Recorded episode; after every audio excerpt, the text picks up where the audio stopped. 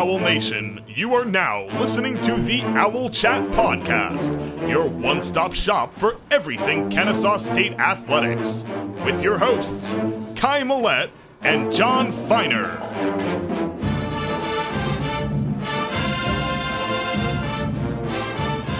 It is midweek time once again here on the Owl Chat podcast, and it is our last midweek episode of the month of November. I am joined here in studio by a smaller crew, but still happy to be here with my co-host and partner, Mr. Jon Feiner, and our social media manager, Mr. Tim Desmond. Fellas, how are we doing today? I'm ready. How are you guys? Feeling okay. We got Tim up in the corner, keeping an eye out on some games for us. Uh, so it's going to be mainly Jon and I here tonight. Um, but yeah, we've got a ton to get into. We got football recruiting news and roster news to cover. We've got a Bohannon presser to talk about. Um, we've got a couple basketball games to talk about in both the uh, men's and women's uh, worlds. Um, and then we've got some conference news, both in our current conference. We'll hit you with just some of the news and notes from around the ASUN, um, as well as some big time Conference USA news. So uh, plenty to talk about. Um, but before we get into it all, Jon, I know you've got some errors and omissions to talk about. Yeah, we have uh, just one. I mentioned on the last podcast or one of our last podcasts about uh, EKU's Isaiah Cozart, you know, going down with a little injury after stepping on someone's foot. Well, Mr. Cozart is not just back, but he had a triple double against, I think it was Troy. I'm not sure who the opponent was. I can't remember. But, anyways, he's back and better than ever. And Eastern Kentucky, I think, will be someone to deal with uh, during conference. So uh, that's all I have there. I'll swing it over to you, Kai. Do you have any updates on uh, golf, tennis, track, lacrosse, you name it. Yeah, Jon, not uh, our traditional flyover this week. Uh, no golf, no tennis, no soccer, no cross country, no track and field. Um, so all of those sports have concluded for the fall semester. Um, so it makes my job a little bit easier. Um, that being said, I do know that we have some volleyball news as the season came to an end over the last few weeks. Jon, what did you tell us about that? Yeah, we do have some volleyball news. Uh, not some happy news, but uh, Kennesaw State volleyball did beat North Alabama three sets to one in the quarterfinals um, uh, a couple Thursdays ago, but lost to uh, Florida Gulf Coast three to one in the semifinals. Um, nothing to be ashamed of. Florida Gulf Coast is a juggernaut in volleyball. Um, you know, thinking on it, the Owls ultimately may have been better served as a six seed. Uh, they might have gotten a, a, harder matchup in the quarterfinals, but could have had a better shot of making the championship game. Ultimately, the result probably would have been the same facing FGCU. It's just a matter of losing in the semis or losing in the finals. FGCU ended up uh, winning their third straight ASUN championship, and they only had one loss in conference play, which I think was a meaningless game or match towards the end of the season. Um, I got some baseball news for you. Kennesaw State Baseball has gotten a uh, 2024 commitment from catcher Evan Holstein out of Cherokee High School. He'll join Jackson Bradfield as a member of the 2024 class. Uh, from Cherokee High School. Uh, Holfield, I mean Holstein. I combine their names. Look at me. Uh, Holstein is coming off injury, uh, but should be fully healthy for his senior season ahead. So hopefully he can raise his value a bit there and become a good asset to the Owls uh, in 2025. Uh, some news today breaking actually Kennesaw State uh, volunteer assistant coach Austin Upshaw, who was a former Owls first baseman, a great left handed hitter. If you were around with us around the 2016, 2017 ish era, he is now a scout with the Toronto Blue Jays. So, congratulations to him.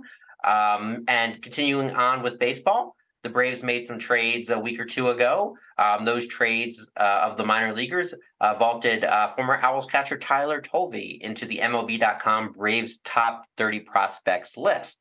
Tyler is now at uh, number 30. Uh, he played double A ball last year. And uh, Tyler's spot on the list is one behind Allan Winans, who's number 29. You guys might know him from making some key starts for the Braves down the stretch. Um, we have some uh, women's basketball news. Um, it is uh, halftime. The game is currently going on right now, actually, as we're recording Wednesday night. Chattanooga is up 30 to 18 over the Owls. So, you know, hopefully by the time you guys listen to this, uh, the Owls will have won the game and come back, but uh, no promises there. Um, speaking of uh, women's basketball, uh, they dropped a road contest to Georgia Tech since the last time we uh, we spoke. Um, they had a uh, they won a home matchup against Florida Atlantic as well. The Owls were without Lily Willis or Kiara Berry. Um, no lo- no word on how long they'll be out, but I did notice that Willis and Berry were not in the starting lineup tonight against Chattanooga. Uh, Carly Hooks had a huge game against Florida Atlantic. Princess Harden was money from the free throw line. Um, and yeah, that's all I have on uh, the Owls. Well, after the, tonight's chat or after yesterday's Chattanooga game, we'll be back in action on Saturday against Coastal uh, Georgia. Uh, Coach Bohannon noted in his presser that uh, some of the toughness from the team uh, was lost. So around the Chattanooga game, he said, uh, "I realized we had lost some of the toughness, the mental toughness and discipline. I'm talking about more than the physical piece." he mentioned on the sidelines for me, it was eerie for me like you could see it all playing out. Doesn't matter who we played, we would put ourselves in these situations. And speaking for myself here, I think we all agree we could always kind of see every, you know, what was about to happen in the games, you know, and, and a lot of it is was not going to be good. Um, Coach Bo said we got to get uh, bigger linemen who can do things we need them to do. We got to get wideouts who can beat man coverage, and I think that's something we've all mentioned here in the Owl Chat podcast. Uh, Bo said um, we've got to find somebody who can make the field goals, be consistent, and do those things. Uh, well, you know, couldn't be more more obvious there, right? Uh, he said uh, probably going to take a class of about uh, 25 kids, ideally half transfers, half high school. Uh, focus on age for the offensive line, defensive line, wide receivers, and defensive backs. Um, Bo made it sound like it's not strict to that.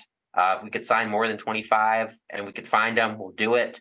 Uh, doesn't mean we won't take a linebacker or quarterback, he said. Feels confident about the running backs, feels decent about the tight ends. Um, doesn't know, Bo does not know about the timeline of the new training facility. Uh, Bo says we got a good QB room. They're young, they get along, they compete, but he wouldn't turn down a QB high school or high school quarterback or transfer. Um, Coach Bohannon thinks the offense right now is installed at approximately 50% um, emphasized multiple times that they are looking for people who love football, not like football, but they can't live without it. So the fact that he is emphasizing that to me tells me that perhaps you know they went away with that a little bit possibly to get more talent and you know skimp on the you know that piece that made guys so successful in the past perhaps like a chandler burks justin sumter guys you know who just had that chip on their shoulder um, we do have some, uh, you know, roster updates as well. Um, Coach Bohannon announced in his presser that starting center James Dawson will not be returning. Uh, that's probably the biggest hit right there because he's pr- probably the only player on this past year's team that could snap a football. Um, and I think he's going to be retiring from football and go on to his career. Uh, Bohannon did say that uh, tight end Preston Daniels and running back Michael Benefield have communicated already that they would like to return next season. Doesn't mean that others won't, but this was as of you know like the Thursday after the season ended. Um, so the biggest loss of the season so far is obviously James Dawson. Uh, Bohannon said that offensive lineman Hall O'Neill will not be returning. Um, no huge loss there from an on on field standpoint. Uh, Joel Parker, defensive lineman who we've known over the past many years, uh, announced he'll be in the transfer portal. Same with Ronnie Thomas, uh, who's a long snapper, defensive lineman, and edge Charles Remy. Uh, kicker Connor Cummins, who we announced on the Owl Chat podcast would not be returning. And uh, just uh, went on Wednesday, wide receiver Andre Craig, cornerback Joe Williams, and linebacker Gerard Woods have, announced have not announced they're not coming back, but they've been removed from the roster. I'm not sure what Craig and Williams' futures are, but uh, Gerard Woods has entered the portal. Um, other players that are not coming back, it, center guard Al Hogan. He has one year of eligibility left, so we'll see if he uses that elsewhere. Um, sparely used uh, walk-on offensive lineman Matthew Gilliam and tight end uh, Javian Boykin. They've also been removed from the online roster, so we'll see what happens to them. Uh, in some recruiting news, a couple guys that KSU offered in the past, uh, over the past month, have decommitted from their previous commitments. Uh, Rondell Carter, a defensive back from Chambers High School in Charlotte, was offered in April, decommitted from Coastal. And AJ Watkins, a QB from Norcross High School that committed in October, uh, recently decommitted from Air Force. Uh, the football offers are rolling in uh, fast and furious. We have a lot of needs to fill. Um, just too many that I can even talk about. Um, I don't want to bore you reading all these names off a list. Uh, so I'll just sum it up. We offered a handful of 2024 high school guys, a lot of JUCO guys, primarily offensive linemen, some defensive linemen. Uh, more recently, we offered a transfer offensive lineman from Indiana State. Um, we even offered a 2025 kid, literally like who plays ball in Germany. So that's interesting. Um, the the offers will continue to come fast and furious. I use that phrase again, and um, you know I'll be covering them on uh, KSUOwlhowl.com. I have a handy spreadsheet. I put the information up as they come in. I give you the players' information, a link to their huddle uh, profile to watch some video, and I also post their uh, offer list and find all the offers from Twitter that I can confirm. So, um, you know, that's pretty much uh, all I have on the uh, football front. I know that was a lot, but it's probably the most football news we're going to have besides signing day here for a while. So kind of sad. Yeah, uh, didn't want to interrupt your flow there. I didn't want to talk about you know the press conference just a little bit, but uh, yeah, yeah. What do you got? No, yeah, it was uh, definitely nice to listen to um, a far less depressing press conference than some of the um, post game and uh, you know weekday shows that we got throughout the year. Um, I you know like I have all season or did all season. Um, I appreciated Bo's honesty about the state of the program. Um, it was good to get confirmation on you know the running backs. Um, I say running backs as in uh, Benefield and Preston Daniels. Uh, it, will be interesting to see how we use Preston Daniels going into next year when we start to get a little bit more comfortable in the offense that we're running and start to open up the playbook. Uh, one thing I said all year this year is like, why aren't we getting this guy the ball more? Because it seemed like you know he would get his one touch a game and something good would happen. Um, so hopefully we open it up more for him. And the fact that he's coming back makes me think that uh, he's been told by the coaches that maybe we will. Um, or who knows, maybe he just likes to be around and you know the guys like him. So what do I know? But yeah, with that all being said, I can go ahead and get into a bit of this GSU preview. Fantastic. So, for the first time since 1989, the Georgia State Panthers are traveling up to the KSU Convocation Center um, to play in men's basketball. So, uh, just a quick rundown on GSU. They're under second year head coach Jonas Hayes. Uh, last year, they go 10 and 25, um, and they replace a lot um, out of their 11 uh, rotational guys, 10 are transfers and seven of them are first year transfers. Um, but this year they're three and three. They've got two wins um, against Little Rock. They played a home and home over the course of few day, uh, four days, uh, just like a week or two ago. Um, they also have a win over Western Michigan and losses over Charlotte, um, Northern Illinois, and Belmont. Um, so, but to go more in depth, we sat down with Mr. Brady Weiler from PantherTalk.com, um, and here is that.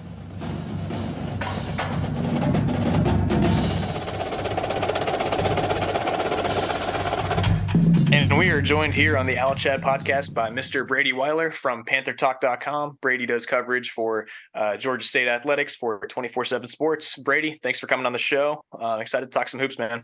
Yeah, definitely. Thanks for having me on. Of course. So, uh, for the audience who doesn't know, um, why don't you tell a little bit, uh, tell us all a little bit about what you do with 24 7 and uh, how long you've been at it? Yeah, so I mean, it started with the, the podcast that I'm on, the Thursday night podcast. Um, me and some friends, recent grads Georgia State, started back in 2019 doing that. And then soon after, we merged into kind of doing both the podcast and I would also do just the beat coverage of the team because it was kind of made clear to us like, hey, if you're doing this and you want to get a credential to cover games, we'll do that, you know, from Georgia State Athletics, which was a very cool and it kind of gave me the urge to kind of it scratched that itch. Uh, my brother uh, writes; he covers FSU athletics. He's a senior writer for FSU's rival sites, so kind of some a, a industry we both found our way into in funny ways. And him in th- certainly a more cooler and deeper professional way than I. But um, been doing it since then. In uh before last season, 2022, Ben Moore is the publisher of 24/7 Sports Panther Talk, the Georgia State affiliate. Reached out to us and asked if we wanted to do our writing side, and Jordan, who edits our pod, does everything technical. Also does photography at games, and he also is doing it there for uh, for PT. And it just made sense for getting you to write under a kind of a known national umbrella that everyone is aware of in the college sports um, you know sphere. So the last couple of years, I've been doing that with PT, and uh, yeah, just kind of what we originally had started when we wanted to do the Thursday night podcast, ThursdayNight.com. Eventually, what it's warped into was just the AJC has a dedicated writer. Stan Autry does good work, but we felt like we had a chance to add to just people talking about Georgia State and having a dedicated podcast and you know a, a, website covering Georgia State because if you look around at all the programs that Georgia State, I'm sure Kennesaw State as well would want to emulate, there's just so much, you know, there's podcasts everywhere, you know, people just keep talking about it that and if Georgia State wants to get there, we needed to be a part of that solution of just introducing mm. more into the media sphere. And it's kind of that's where it started from, and that's where we've taken it from here. And we're still kicking 2023.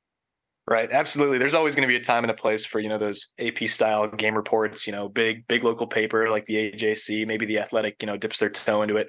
Um, but yeah, that's really cool. We're trying to do similar things here. Um, so, you know, any advice you have for us, we would love down the line. But uh, I do got to ask you, is there any sort of like sibling rivalry between you and your brother with the whole 24 seven versus rivals thing? Well, I'm, you know, I'm, I guess you'd call freelance. I'm not really super all the way affiliated and it's not like um but it, it is funny and uh because he's been there for the last couple of years and uh he started out on the paper side and then just funny how things line up ending up different of the online sports spheres um but not as such no. Sure sure. All right so to get into basketball so Georgia State really carried the state of Georgia in college basketball for almost a decade going back. I mean, you had, you know, two really home run hires in uh, Ron Hunter and Rob Lanier. Um, and then, you know, they both take the next step. Hunter ends up at Tulane and uh, Lanier ends up at SMU. Um, so Jonas Hayes comes in as an assistant or a former assistant from Xavier last year. You guys struggle. Um, he's a first time head coach. What is the current mood um, just around Hayes from the fan base as it stands right now?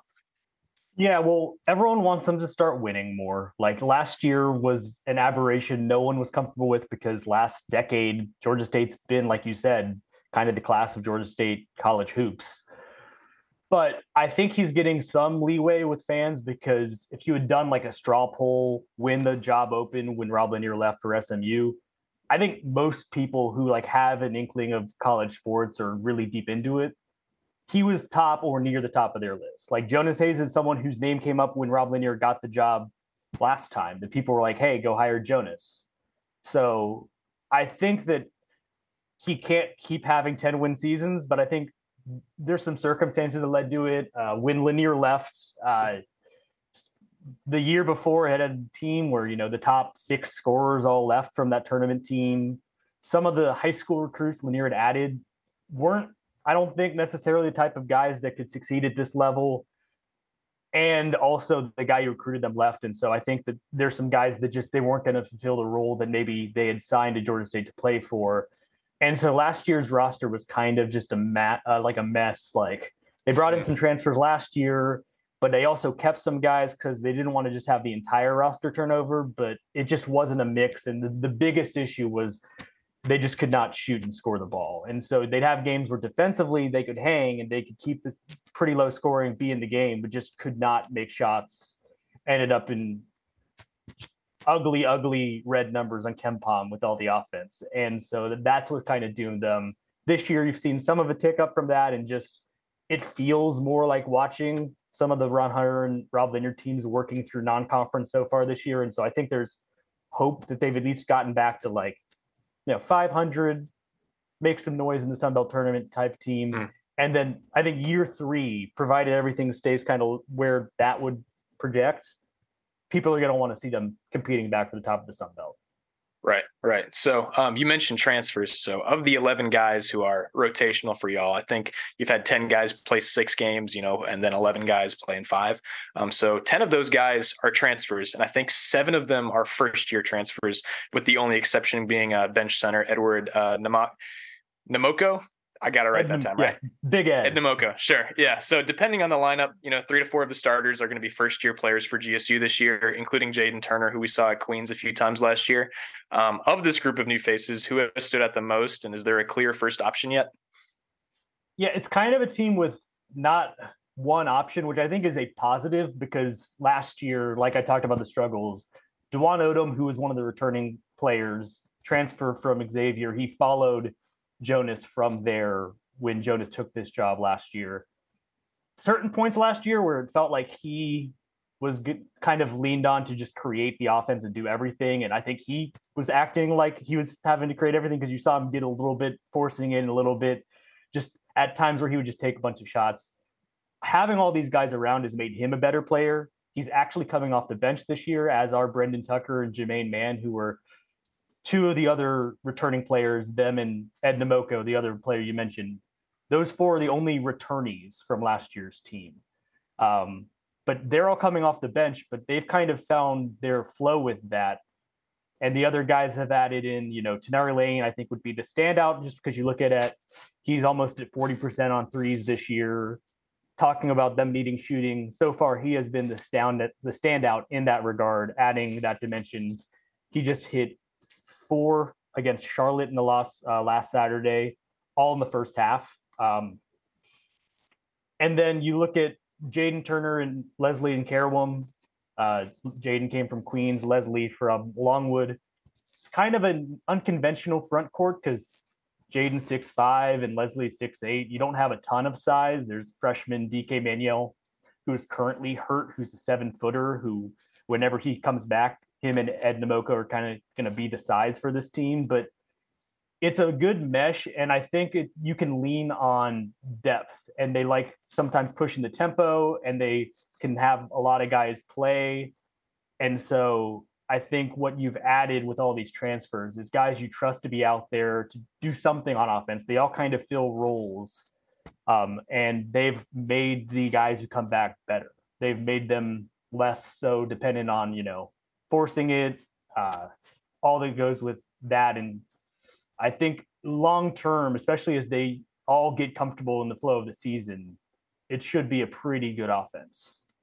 Right, right. You guys uh, got a good mix of you know transfer destinations or you know former destinations of guys who were at high majors like you have uh, um, obviously odom was at xavier you have a kid from uh, wake forest you have a kid from uh, vandy um, and then you know some of the overachieving low major guys like you know the kid from longwood um, so it's interesting but you mentioned size so like you said across the board you guys have a pretty small lineup as of right now um, so kennesaw state doesn't really have a true big we've got cole LaRue, who's six nine but he's not really a rotational guy he's kind of like a foul trouble situational type player um, but you guys do have Namoko off the bench, who's not, you know, doesn't play a major role, but he gets what 15, 20 minutes a game. Um, could you see him with Kennesaw's also small-ish lineup, especially at the five, playing a bigger role on Saturday? And is he a big uh, shot blocker? Yeah, so he has obviously six ten. Uh, he hasn't gotten like prolific blocking numbers, but even last year he looked like a freshman a lot at times, especially the offensive end. But you know, he had his moments where Georgia State went down to Louisiana, played the Louisiana Raging Cajuns, and I think the ultimate Sun Belt Player of the Year, Jordan Brown, who's a big, and he kind of held his own defensively against a very good, experienced big. Um, and so maybe more in just the sense of just being a presence down there. He hasn't become like a prototypical shot blocker yet, but he's still got a lot of time to grow. And I don't know is the very great answer, which is why you had me on to the question you asked. Um, it's actually funny because he only played five minutes against Charlotte last Saturday, and they're in the, team that actually does have some size. I feel like maybe just in that particular game moment, Jonas kind of honed into the rotations because I do think he's going to try and play Ed at least 10, 15 minutes every game especially pending whatever foul trouble there is for Leslie and Jaden. Um, but I think he is a rotational guy, and I think they're really going to lean on Leslie and Jaden. They trust them to kind of set the energy defensively, and also, you know, Jaden Turner. You guys are familiar with him from his time at Queens. Like he plays bigger than six five, especially on the boards. He gets after it on the glass. Leslie Nkereuwem is another guy that is not a, a huge, you know, six eight, but he's also a presence on the boards. And so I think you'll see some Ed Namoko, and I think he has made some real strides. He looks really comfortable at the offensive end this year, in contrast to his freshman year. I think you've seen that is where he's been his biggest area of growth. But I think Jonas does trust those two as kind of the core front court. And then, like I mentioned earlier, when DK Manuel comes back, which I don't anticipate to be this Saturday uh, for this game, but it'll be a seven footer who can shoot threes that'll add just an entirely different dimension when he can kind of get used to the college game for this team. Uh, but those three, and mainly the two starters, I think you're going to see for the most part on Saturday. So, uh, Kennesaw State, uh, we really push the pace. I mean, we push the freaking pace. I don't know if you've seen us play. I'm not exaggerating at all. It's get get the ball up the court, shoot after you know when you have the first decent shot, you put it up Um, what kind of pace does uh, Georgia State uh, play with? Uh, and do you think uh, what do you think the matchup looks like there? Because I'm really not too familiar with Georgia State. I spend so much time on KSU. I don't really have uh, time to watch all these other games. Yeah, well, I've seen one exactly one play of Kennesaw this year, and I, I, probably shouldn't reference which one it is. It made some of the Sports Center highlights, but I think you know what I'm talking. About. Oh yeah, about. yeah, yeah, yeah. That's when uh, Terrell Burden passed to Demond Robinson, and we beat uh, Northeastern. Yeah, that was a great. Yeah, that, that one, that one. it was on Sports Center. Um, but to the question on tempo, uh, if you had asked me after the first game against Belmont, I would have said they're going to push it just like Kennesaw is because in that game they really played at Belmont speed, and it seemed like they wanted to really be a tempo team. It seemed like, especially defensively, they were running some press stuff earlier in the year that it felt like they really wanted to speed up the other team and get them maybe taking too quick of a bad look and you know get the ball back quickly that way. But they had a, a mid-season tournament they hosted with uh, Northern Illinois Little Rock, and they played Little Rock in a kind of a home-to-home, home and home uh, after that, they went to uh, Little Rock and played them there on November 22nd. And in the second game against Little Rock, and some through those games in the uh, tournament, it felt like all they were doing was just letting the other team speed down the court and get a good look. It felt like the formula was not working. And kind of since then, it's felt like they've tried to do more of just hanging back in the half court and playing teams for the full 30 seconds and not necessarily going about it that way you might still see some press because especially if he knows it's going to be a tempo team, he might try and do something to, you know, if they're going to be going fast, we might as well do something to try and combat that. But I think you're going to see them lean on more of what they've done recently that had some success to where they held good Charlotte team to 65 last game. The biggest issue with them defensively right now is they're just fouling way too much. And I think you're seeing a little bit of it because Jonas doesn't mind them being a little bit aggressive, playing for some steals and playing up and tight on some guys and getting some whistles. But you know, it's gotten to an extreme for this team to where they are in the bottom five in you know, free throw percentage to number of field goals teams are taking to where teams have attempted more free throws this year than they have taken shots from the floor against Georgia State. And if you're giving that many opportunities to teams from the charity stripe, especially if you're sending their guards to the line, that's just a lot of points with no ticking clock on the, you know, no time ticking off the clock there. And so that's the thing defensively, I think they're going to have to really watch out for. And uh, you know, I noticed, I heard you mention uh, a good Charlotte team. I did not know Good Charlotte had their own team, but I will uh, keep an eye on that one. Um, but yeah, um, so would you say that uh, GSU has an identity right now, or what identity that Coach Hayes is trying to input? Because if you ask me, what's Kennesaw State's identity? I would say, you know, strong defense, hard nose, play 40 minutes, and push the pace like your pants are on fire. Yeah, I think it's possible this team is still kind of finding it because if you look at just their tempo, their efficiency ratings, they're not really hammering teams either way. Like they haven't been a great offensive team or a great defensive team to this point, and so there's been a degree to where they've kind of been adaptable to based on how teams are going to play them. But I think that can be a virtue because you know last year I talked about Georgia State's offensive struggles. They could basically only win one game, and it was like if it was low scoring enough, and if it was just not getting pushed up and down the the court, um, and even then judging by their record, they weren't that successful at winning those type of games. But this year, it feels like they're able to play different styles and be competitive with different styles. And I think that is something you can build on because, I mean, especially once you get to conference play, you're playing two games a week and you're probably not going to be playing that similar of teams between two, three days. And so being able to kind of adapt on the fly in a way that has was not the case last year, I think is a useful kind of core of this team. Awesome. Well, I have two more quick questions. Uh, the first one we have a lot of small guards and you know a lot of quick guards and our guards like to get to the paint uh, i saw a stat today the official ksu account posted about how often uh, our point guard gets the line just because he's so quick and blows by people how is georgia state's you know defense at the rim in general yeah so like we talked about, there's not as much of the traditional size, um, but you've got guys that you know. Jaden Turner knows how to defend at the rim Leslie's got some size. Um, and Dwon Odom just like works. Like the, if you had to put down like what thing he does on both sides of the court is he just works hard. You know, for being a guy who's only six two and being the point guard and kind of the main distributor for the team, he's a surprisingly good and effective rebounder down low. And you'll see him kind of not give up on a play. If he gets beat, he's going to try and get back in and defend a guy. And so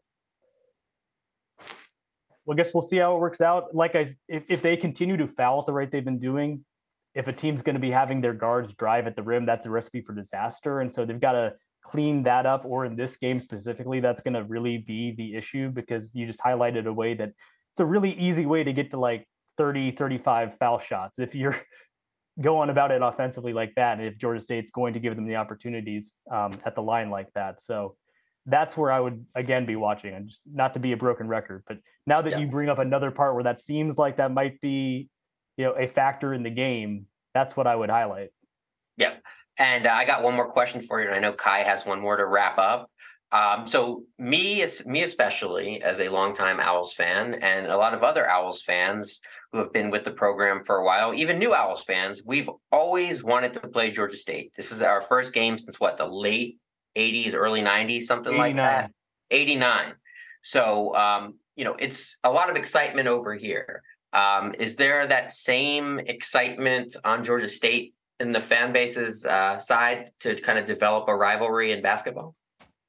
I think there's great excitement that this game is happening this year and not last year when Georgia State won 10 games and Kennesaw ended up going to the NCAA tournament. Um, I do think there's been a bit of that conversation, though, of like, why don't we play Kennesaw more? Mercer's a team Georgia State's played pretty regularly, and I think that there is a great appeal in playing all of these local teams. I know the pie in the sky thing some Georgia State fans want is to have like a tournament of all the Georgia teams where even Georgia and Georgia Tech are involved. And so I definitely think people are excited.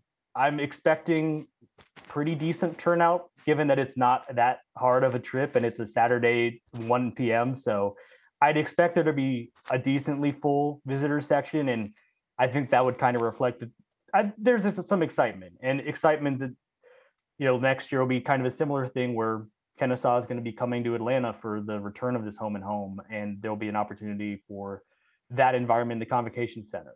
You know, the Georgia Tech game last year was like far and away the best environment that Georgia State had.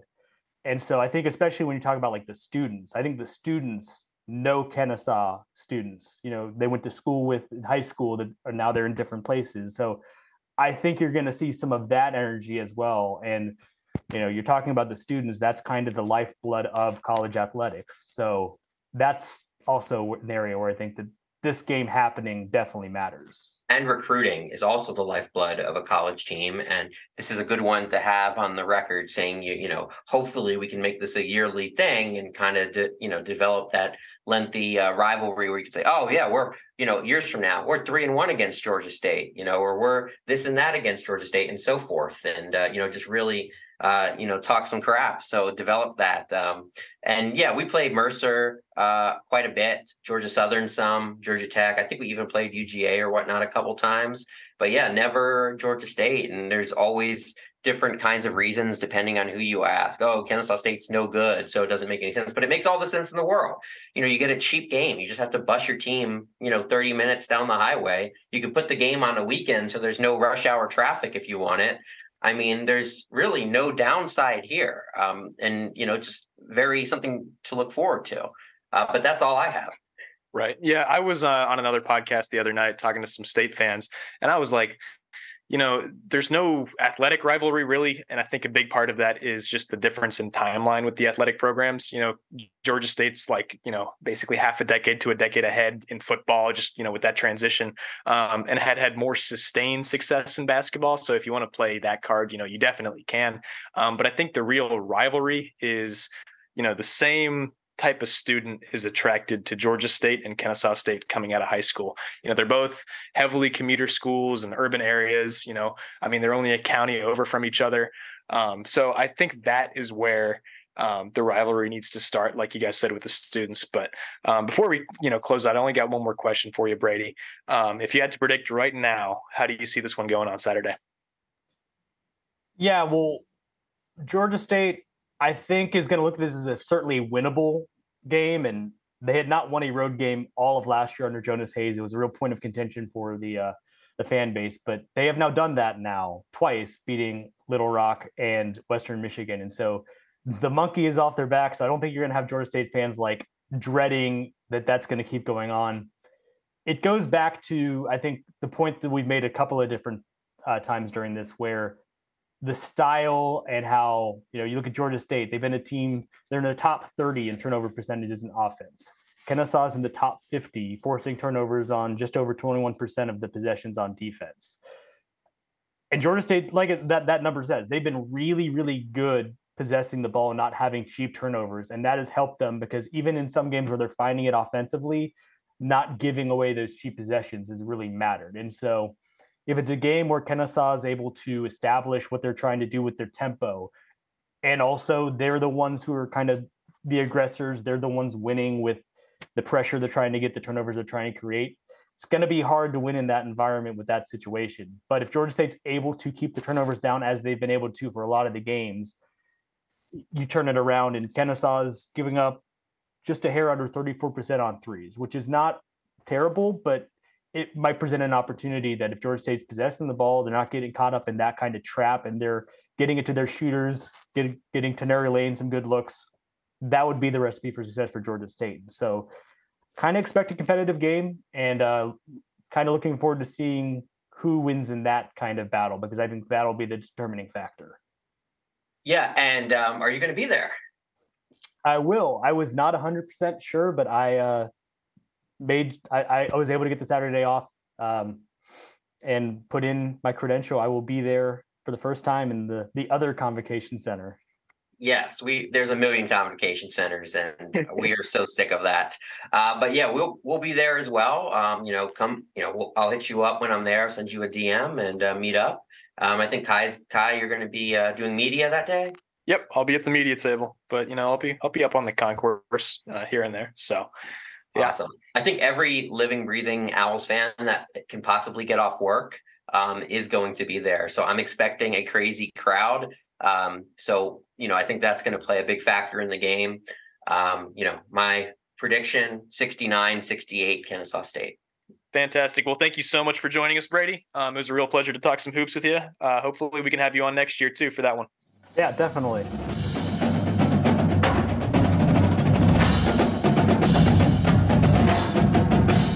Hey there, Owl Nation. It's producer Nick. Uh, hope you were all able to enjoy Jon and Kai's interview with Brady Weiler from Georgia State. I uh, want to give you all a heads up. There were some technical issues that we had in the second half of recording the midweek episode, so the audio is going to sound slightly different for the rest of the episode. I'm simply here to just let you all know that. Now, let's get it back over to Kai and Jon to finish out the midweek. In other news, uh, talking about um, our future conference, um, in with the uh, new and out with the old. Uh, Delaware has officially joined Conference USA starting in 2025. Um, uh, they will be the 11th member. We are assuming that we'll probably add a 12th member sometime here in the next couple of years, um, but that's unclear. There's been a few candidates mentioned.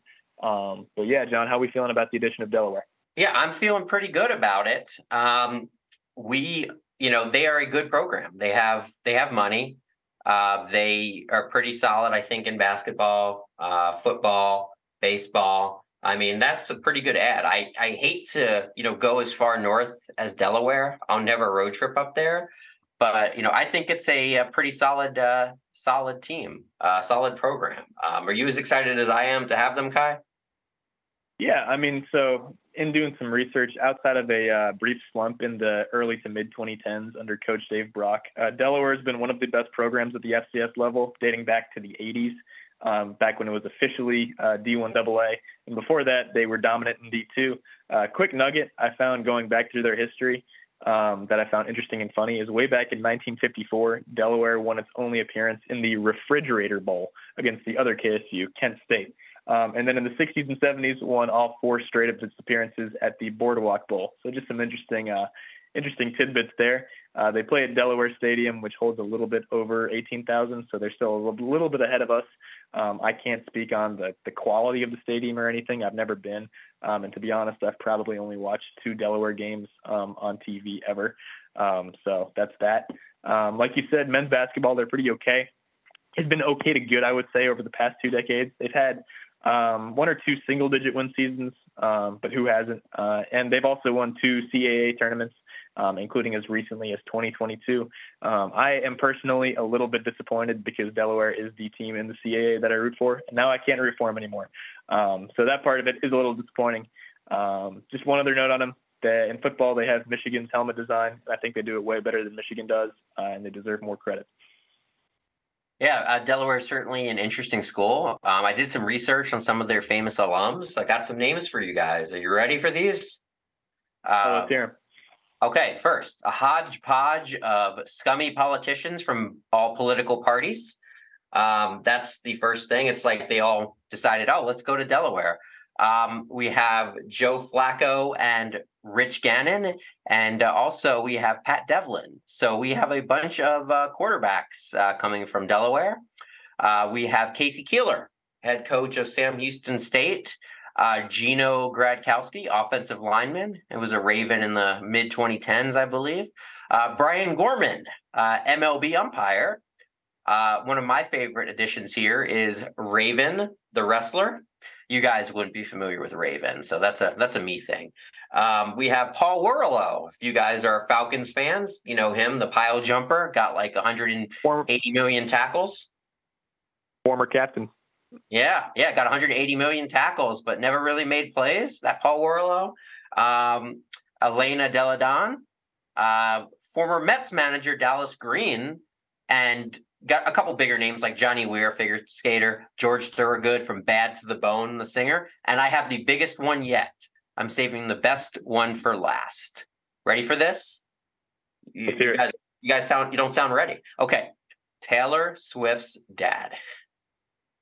Wow, does uh, he have his own Wikipedia page? I, I don't know if it's Wikipedia. No, he doesn't. Because when I clicked his name, it went to Taylor's profile, but he does have some like profiles about him on like the Delaware site and all that kind of stuff. So, yeah, this is some big news here. So, Jon, you said that uh, you have no desire to road trip up to Delaware, right? Um, I got to know, have you ever been? I have not been to Delaware. Um, I, I might have the desire to cross the Delaware, but not cross to it. So I had uh, the fortune this past summer of uh, spending a day in Delaware, and I'll tell you, it is one of the most surreal places I've ever been. Um, imagine the Midwest, but with an ocean.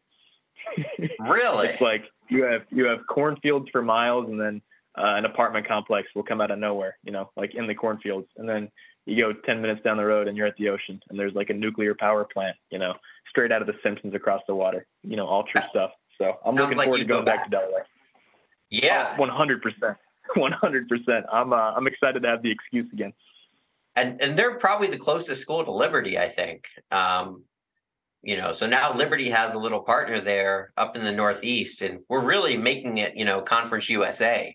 You know, I have freaking New Mexico State, which is basically like El Paso or or whatnot. Um, and then you have all the way up to Delaware, down to Miami. It's really getting pretty ridiculous.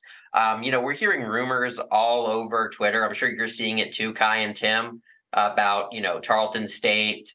Um, you know, I saw Missouri State mentioned, UMass, all kinds of names floated around. It looks like Tarleton State probably is, you know, I'm hearing that, the, not hearing it, I'm not getting any inside information, but I'm seeing that name the most.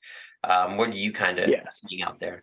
Yeah, yeah, uh, I kept a small list of just teams that have been mentioned. Obviously, right now it's all kind of Twitter noise, but that usually comes from somewhere. Um, so the list of schools that I've heard mentioned um, are UMass, Tarleton State, Stephen F. Austin, Buffalo, Western Carolina, and uh, even UT Chattanooga. Um, the ones who are mentioned the most are definitely UMass and Tarleton State. Um, I don't know which I would prefer. Uh, UMass is, you know, currently FBS, but they've been pretty terrible their entire existence at this level. Um, Stephen F. Austin and, uh, you know, Chattanooga, I think would be really cool for basketball, but these are clearly football moves in this day and age. Um, so uh, I definitely think we will add one of them. And I don't think there's no validity to some of this Twitter noise. I think it will probably end up being UMass or Tarleton State, um, but obviously way too early to make any assumptions. I really don't want UMass after thinking about it. You know, they have a rich history. You know, some in the back. I think they were pretty good in the '90s in basketball, but you know, it just uh, Calipari. started Yeah. Mhm. Marcus Camby, right?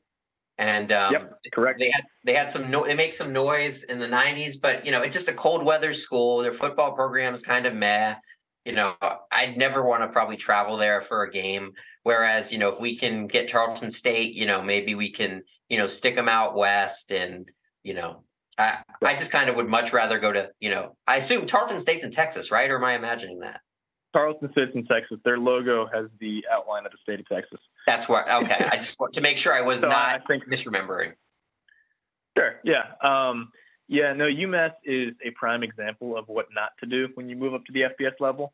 Um, they're kind of alone and lost. So I think them joining Conference USA would mean a lot more to their program than it would mean to Conference USA. It would just kind of be by default. Um, but it's a recognizable name um, for whatever you want to say about it. They have been FBS for I think 10 years now, um, and there are a lot of people on Twitter who hear the name Tarleton State. Um, I'm looking at you know the Liberty fans on Twitter, um, who are a great bunch by the way, and they're like, well, who the hell is this school? You know, we've never heard of these guys. Um, so as far as you know, just name recognition goes for the conference, UMass is probably the slightly more attractive move.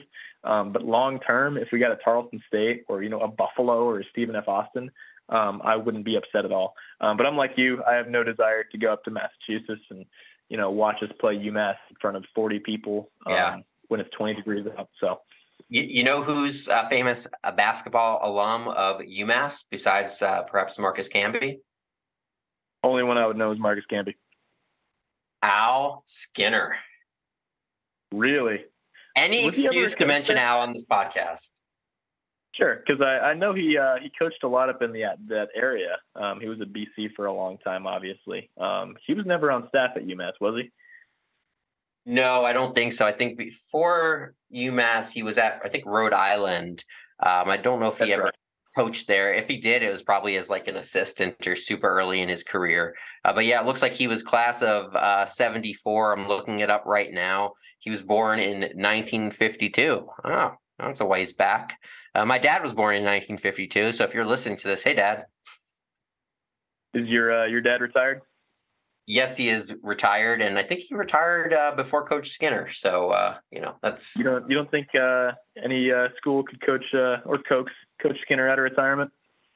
Uh, you know what? We should definitely try. Um, you know, maybe we could use a special assistant to Coach Pettway to, you know, like, hey man, slow this down. You're going too fast. Watch out. You know, kind of like a backseat driver. You know, teaching a his kid how to drive. Hey man, you don't want to go this fast.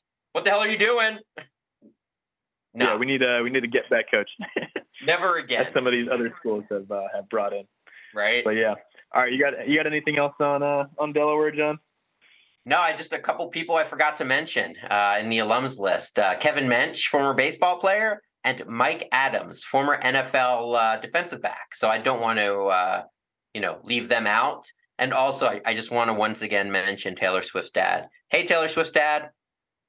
I mean, look, it's like you know, you grow up in a state like Delaware, you probably don't have that many in-state university options, so it makes sense that you know Right. where people end up. I don't even know his Yeah. name. I don't even have a desire to assign him a name. He's just Taylor Swift's dad, and that's what he is. And you know, that's his identity for like the last fifteen years. Congratulations, sir. Yeah. Um, so we do have a new segment on the show with our social media manager Tim. Um, we're calling it Tim's Timbits. Tim, if you want to hit us with us, because uh, it's been a surprise to us during the whole recording. Can't wait to hear it. I do. So Delaware is about 35 miles in width at most. Um, the distance to Kennesaw from Georgia State is around 24 miles. So essentially, the drive from Georgia State to Kennesaw is like driving from border to border in Delaware. Yeah. So funny enough, uh, I have made that drive, um, and it was up in the north part when it gets uh, real thin. took me 15 minutes to get from Maryland to the ocean. So, you know, I had a great photo up with the uh, the Delaware uh, state border sign. So, absolutely. Yeah. Uh, so Kai, what you know, just a curiosity, if there's ever like a tournament game there or whatnot, obviously Delaware is really freaking far. Probably, I'm guessing it'd be about a two day drive or a hellacious one day drive.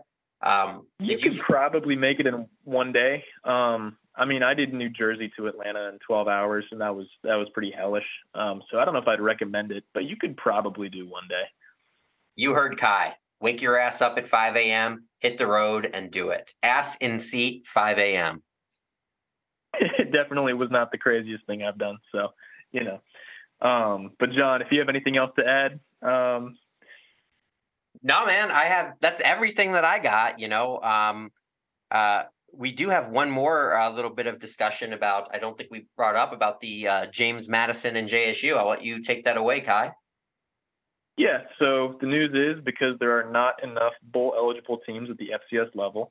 Um, James Madison and Jacksonville State will be getting to participate in bowl games, and I mean, I'm definitely not against it. Obviously, the implication this has for us, if if you know, is if college football is in the same situation it is next year as it is this year, and there aren't enough six and six teams um, at the end of the year, uh, then you know, if KSU somehow rallies off six or seven wins, then uh, we're probably going bowling, guys.